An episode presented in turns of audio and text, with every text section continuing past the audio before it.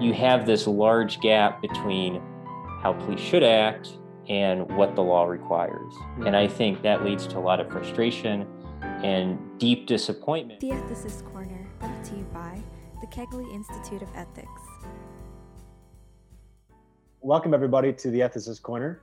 My guest today is Dr. Ben Jones, Assistant Director of the Rock Ethics Institute at Penn State University.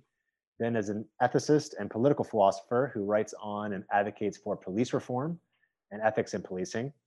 His research appears in several venues, including Ethical Theory and Moral Practice, the Journal of Applied Philosophy, the European Journal of Political Theory, and the Journal of Criminal Law and Criminology, amongst other venues.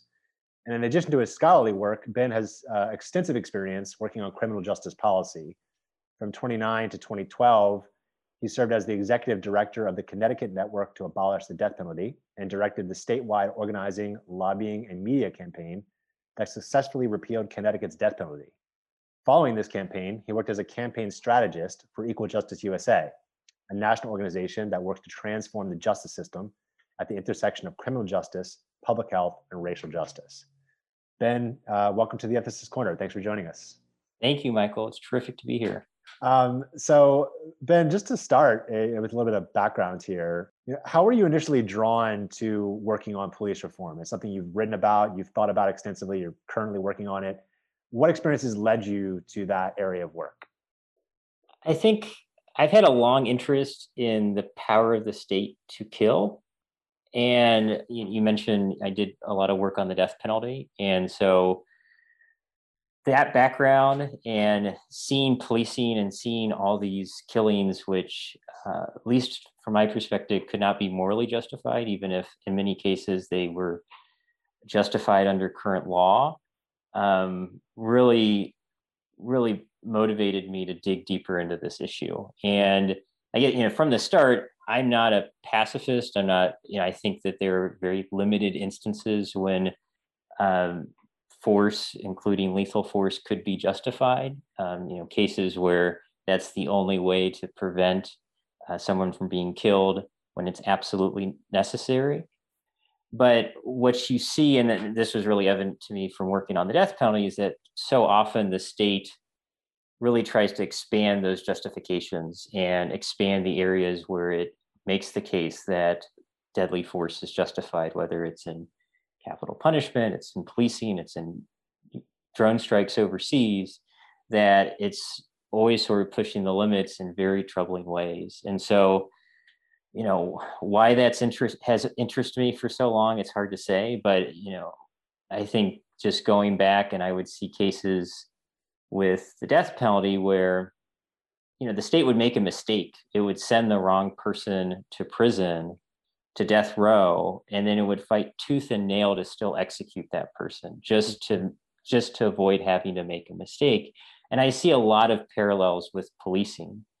When you many of these killings that we see these high profile ones that have been captured by cell phone camera or some other means the reaction by police officials government officials oftentimes is to justify what happened rather than to prevent it from ever happening again. And that would that just drives me nuts. And it it seems like such an abuse of government power, and it's something that we have. You know, there's there's obviously large efforts to push back against that, and you know, it takes a lot of work to change the status quo. So, you know, Ben, you mentioned um, in part of your response there, kind of this legal versus moral justification so you thought even even even if the state has a legal right to kill in certain instances, like say through the death penalty or through uh, an officer involved shooting, it's not necessarily morally justified mm-hmm. in all these cases. Can you say a bit more about that distinction and what you mean by it for people maybe who don't understand that difference? Yeah, it's an important difference, and you it, it actually came up very recently because what's what's been going on, what's been capturing the national attention is the trial of Derek Chauvin, uh, who's on trial for murdering George Floyd yeah. last Memorial Day weekend in, in 2020. And during that trial, the, the issue of lawful but awful killings came up by police. And you hear this phrase sometimes that, you know, a, a killing by police occurs and it's, you know, it's sometimes characterized as lawful but awful. Now, in the in the Floyd case, even police professionals, I haven't seen any of them characterize that as a lawful but awful shooting. They just characterize it as unlawful, period.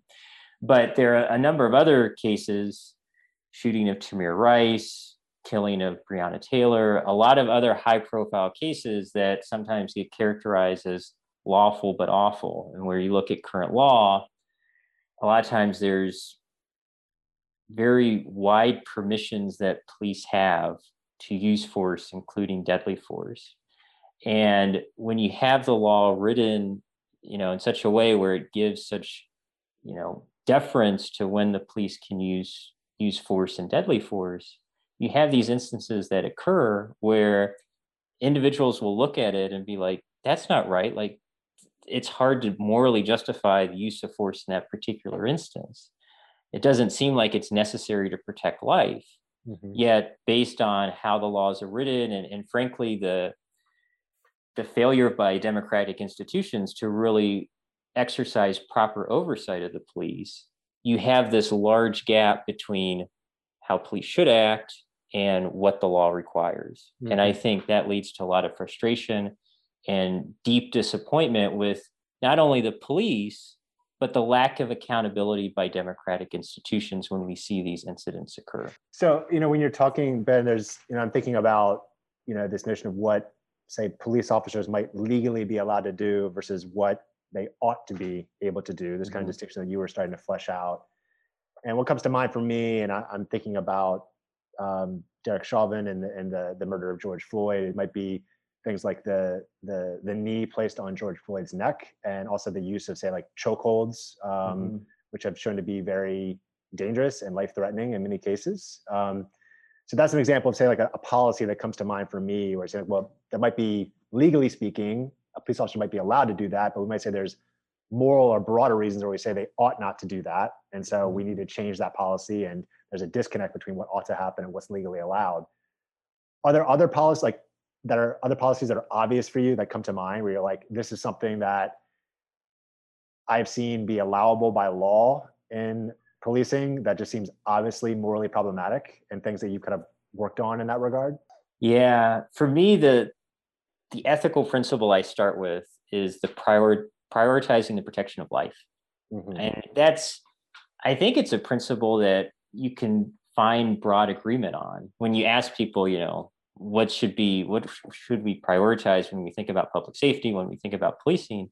Well their number one job is to protect life. And in fact when you look at many police use of force policies they have that principle in them.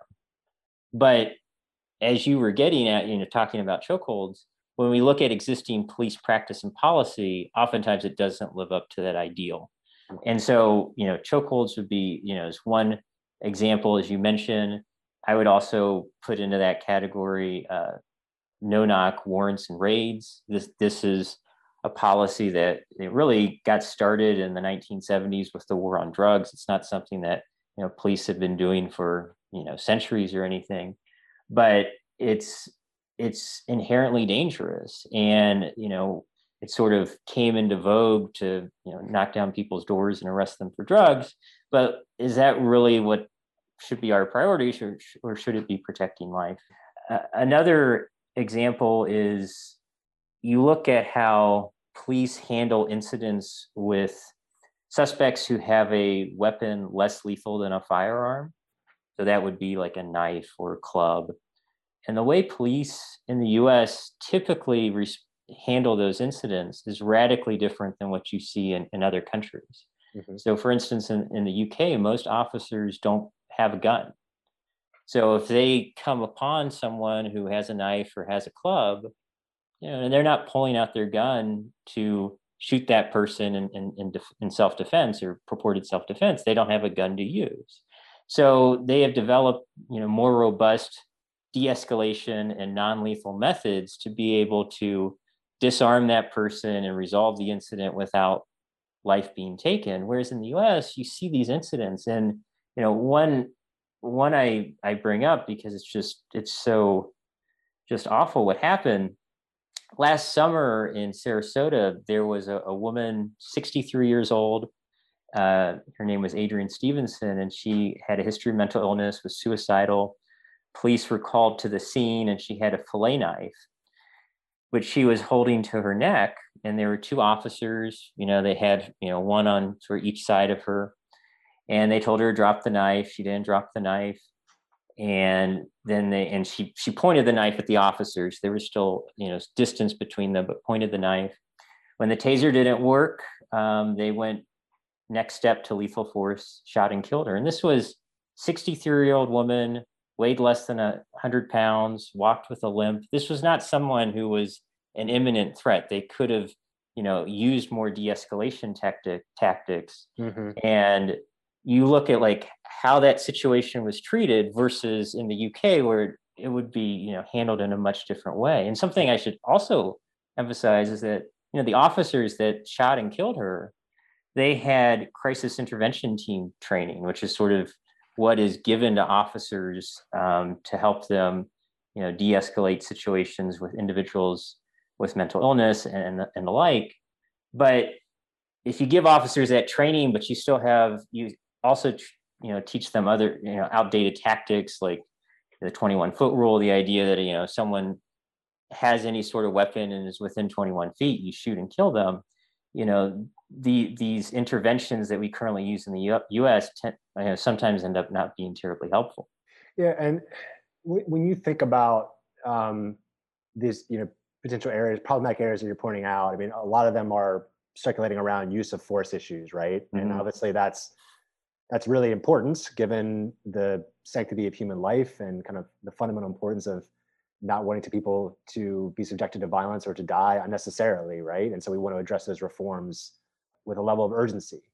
But when you're thinking about police reform more broadly, are are you primarily talking about use of force issues, or you think are there are there broader issues that you also include under that umbrella that you think need to be need to be addressed?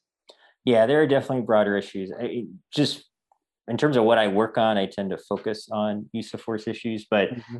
I, in sort of the broader discussion about policing especially after the protest in 2020 I, I see there being three primary areas. So one is just greater democratic oversight of the police and sort of how do we put in place mechanisms of accountability so that you know democratic bodies have more say in what policing looks like. And i think that's responsibility that many democratic institutions have largely abdicated there's just been this you know i, I think police should have a seat at the table but i don't think they should have uh, veto power over everything which is de facto sort of how how policing has functioned for too long in the united states and Mhm. so you need these democratic institutions playing a more proactive role in understanding and and the first step is just understanding policing because if if you don't take the time to sort of you know figure out these policies look at the you know figure out what the statistics say um, it can be very hard to sort of push reforms especially when there's resistance from those in law enforcement. So i think greater democratic oversight is, is sort of one step. Um, the another important area which has really gotten a lot of attention recently is thinking okay are there certain responsibilities that we give to the police that would actually be better handled by other entities? Right. and and you see you know the language that gets used sometimes it's defund the police sometimes it's reallocating resources. At the end of the day it, it means the same thing. And what and i and I, I think there's a lot of value in this. One is because if we look at if we look at police responsibilities today and what police are doing there's a lot of agreement uh, especially among criminologists and, and other social scientists that many of the things that policing police are doing today are actually increasing harm. So we think of like the drug war, different forms of drug enforcement.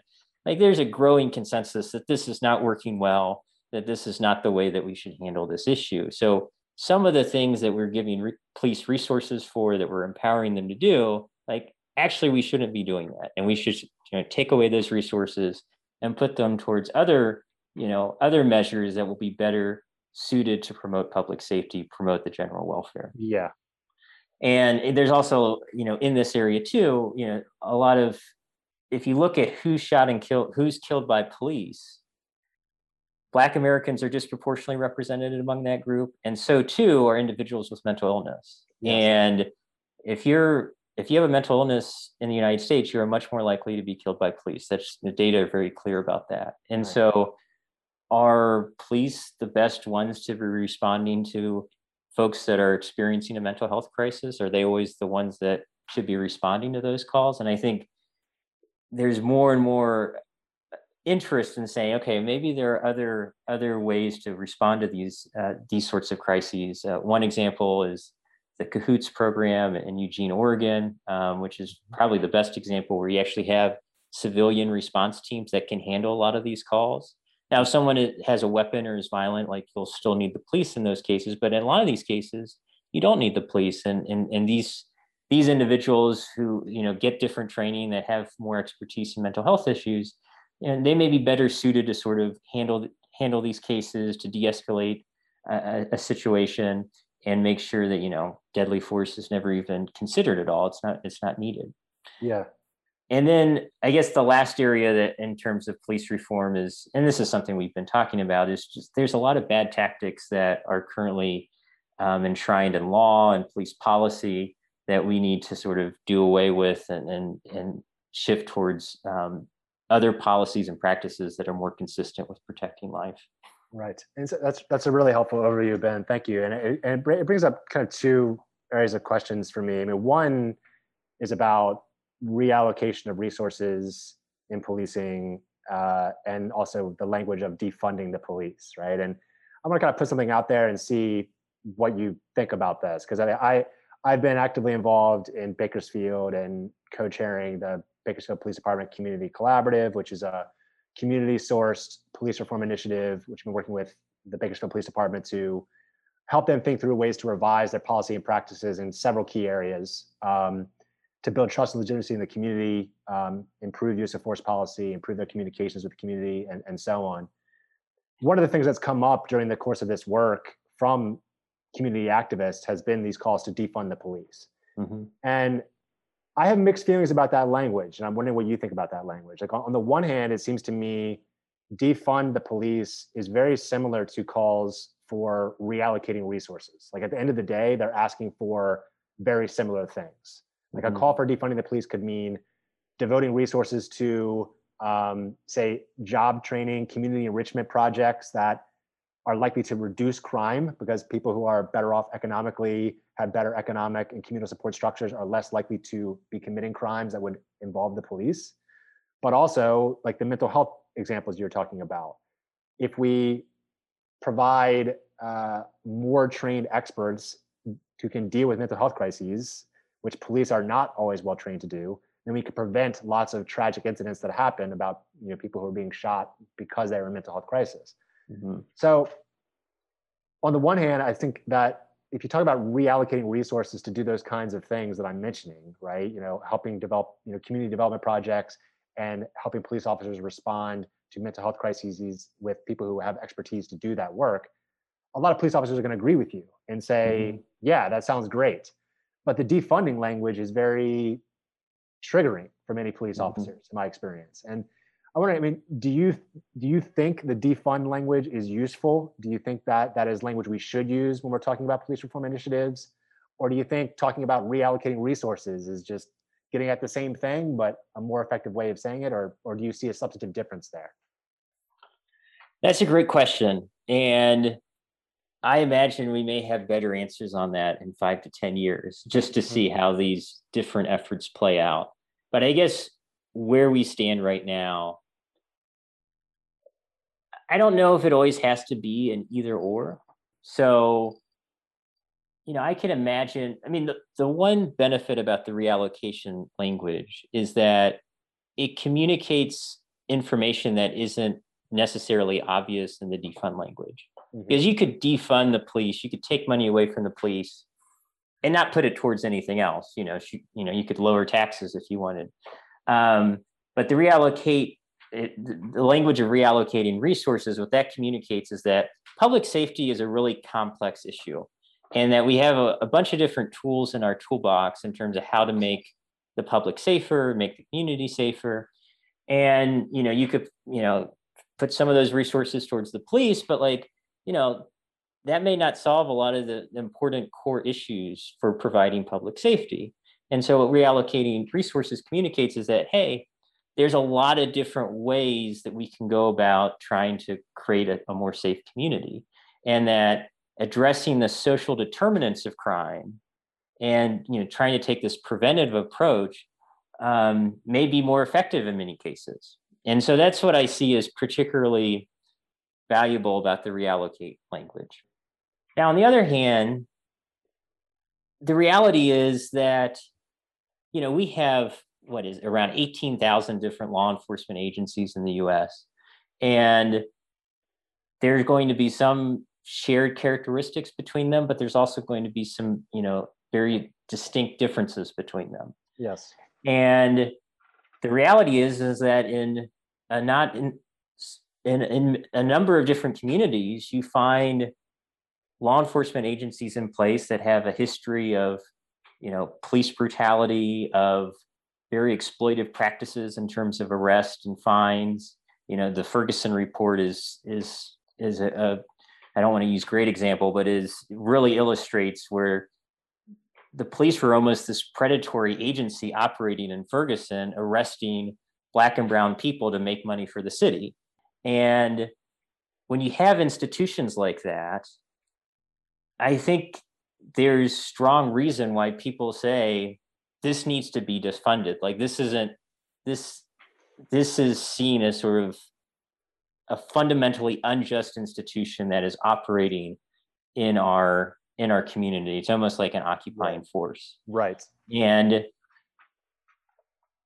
like the language of defunding and even abolishing, I think what that captures and what I think is important to recognize is that when we look at different different institutions of law enforcement there are going to be some institutions that are just fundamentally resistant to change and fundamentally resistant to protecting protecting black lives to putting in place the changes that are necessary to bring their practices more in line with with promoting the protection of life especially of the most vulnerable in our communities mm-hmm. and you know when when that sort of intransigence manifests itself you know calls for radical action may may be necessary. So i sense you know in in the work you've done in your in your you know our discussion today that there's at least some level of optimism for you right that the police are reformable uh, otherwise you wouldn't be doing the work you're doing. And i don't take that to mean you're you know optimistic in a sense that's like overly idealistic about it and you're doing the pragmatic work on the ground to make this work happen but when we think about you know actually making substantive reforms in policing in our communities and in our nation what role do you think what seat at the table you mentioned this earlier in our conversation what seat at the table do you think police officers themselves should have because I, i've noticed in this work on the one hand in working with our bakersfield community mm-hmm. you know, we held community forums specifically without police department members present mm-hmm. because mm-hmm. we felt and feedback we got was if police officers were there that people would feel censored in what they could say there might be some level of fear and apprehension and so it might delegitimize the process but we also felt at the same time in the bakersfield context mm-hmm. that if we don't have bpd officers and rank and file on some level on board with the process and what we're doing then it's mm-hmm. unlikely any reforms are going to be successful because I mean, if, yeah. if, they're not buying into the process, then what's actually going to happen at the end of the day, right? I mean, yeah. you, you, can think about this as, as educators too, right? If, if your your educational practice is going to be much more successful if your students are buying into what you're teaching and how you're teaching it, and you're not like forcing it down yeah. their throats, right? Yeah. So, in the work you've done, um, or outside of the work you've done, I mean, what level do you think uh, of involvement police officers should have, or leadership should have in reform efforts? That's an excellent question, and and I I have to just at the start. It's it's something I continue to wrestle with, and, and don't yeah. don't feel like I've arrived at sort of firm conclusions. Sure, because you know it's one thing to sort of try to figure out okay what what sort of use of force rules should apply what which ones would be optimal to implement you know assuming that they're going to be followed but if you don't have a culture that buys into these changes, then you know, one of the, the sayings is that you know, culture will eat policy for lunch every day. And, you know, how do you bring about the sort of deep cultural changes that are necessary to frankly make the police a more legitimate institution than they currently are today and i guess in the like in the short term like just you know the sort of non-ideal conditions that we're operating under at present you know I, I think it's important to be open to interacting with the police. And that doesn't mean that you're going to buy everything that they say and go along with with their position on every issue. Yeah. But you know it's worth sort of like okay what's your perspective? Where are you coming from coming from on this issue? And to learn that now afterwards you still may be just as opposed to you know to them on whatever particular policy issue you're debating. But you know i'm generally of the view that you know the sort of different ideological silos that we all tend to exist in nowadays doesn't be isn't isn't great for you know bringing about the sort of community changes you need to bring about. And i think so having those convers you know having those conversations is, is helpful. Um but i mean in reality you know at the end of the day you may have these conversations and there's still like great resistance to taking what seem as pretty obvious steps that would you know be more in line with protecting life with reducing forms of discrimination in policing or whatever. And like at that point i think democratic institutions should sort of step in and do what they need to do. But what's really what's really like tough in the in the united states context is that you know you could have a local police agency you know that you know gets its money from the city government whatever but then it goes off to some state institution where it gets you know its officers go off to some state training and you know the the lines of governance are just sort of everywhere and so. That makes it really difficult to bring about the sort of cultural change that may be necessary in certain cases. Yeah. Um and that's that's and this goes back to your earlier question about sort of defunding and and maybe abolishing certain institutions of policing that you know i i in some cases i'm very sympathetic to that and think that you know some of those radical changes may be necessary when the culture is just so bankrupt at present that you're not going to get anywhere are there you know uh, some of these these these broader cultural issues which you, i mean i think your answer illustrates well the complexity of changing a culture in a police department and i mean let alone in any organization honestly. Yeah. Um, are there changes when you think about kind of the way that police training happens and you, you mentioned earlier kind of one of the the three areas that we could look at in terms of reforms would be kind of police tactics um, some on the ground techniques. If you were if you could change things if you had the power to do that right in a kind of a police academy environment are there are there certain kind of tactics or trainings or, or types of trainings that you feel like it would be really useful generally speaking to implement in these environments that you think would be productive changes for police tactics and the way that they engage with communities in our country yeah, I mean the the area where I, I have the most sort of expertise would be on on use of force training and the like. And so, you know, one group that I think has put together some some good materials is the Police Executive Research Forum. Yeah. And I mean what they what they did was they were reacting to all these cases where police were shooting and killing people without guns, you know. Some were, you know, may had a knife, some were unarmed completely and basically they went over to the UK and they're like, how do you guys do this? Like you're able to sort of resolve these incidents without deadly force. And, you know, they, you know, talk to officers in Scotland and elsewhere and they're like, oh, you know, this, these are the sort of tactics that we use and um, strategies that we use to de-escalate these situations and avoid the need for deadly force. And, you know, I think adopting that on a broader scale could um, could have some really beneficial effects. Franklin Zimring, he's a criminologist at UC Berkeley. He wrote a book that came out a few years ago, ago called When Police Kill. Mm-hmm. And you know, one of his findings in that book is though the majority of individuals who are shot and killed by police are have a gun, there are still hundreds of people each year who are shot and killed who don't have a gun. Mhm. And you know, based on his research, he, he thinks there's pretty strong reason to believe that if we if we made some changes to how police are trained to handle these situations, we could reduce you know hundreds of killings a year in the United States. Now, there's over a thousand killings by police each year in the United States, and Mhm. so there would still be too many even if we took that step, but it would it would be a critically important step in saving hundreds of lives. Mm. And and I guess what gives me a little bit of optimism is that if we look in the history in the United States, we actually have, you know, though the history of policing has has a lot, a lot of problems, there there have been cases where we actually have taken positive steps in reducing police violence. And you know, one example is the Tennessee v. Garner decision, which was decided in 1985 and basically leading up to that decision you had a number of states and local police departments that started to move away from what was called the fleeing felon rule which basically said if it's necessary to use deadly force to stop a fleeing felony suspect from escaping it police are allowed to use it regardless of if the person's dangerous at all so Hmm. if that's the only way to stop them from escaping even if they pose no danger to anyone else you can still use deadly force Hmm. and before 1985 in a lot of places like that was lawful.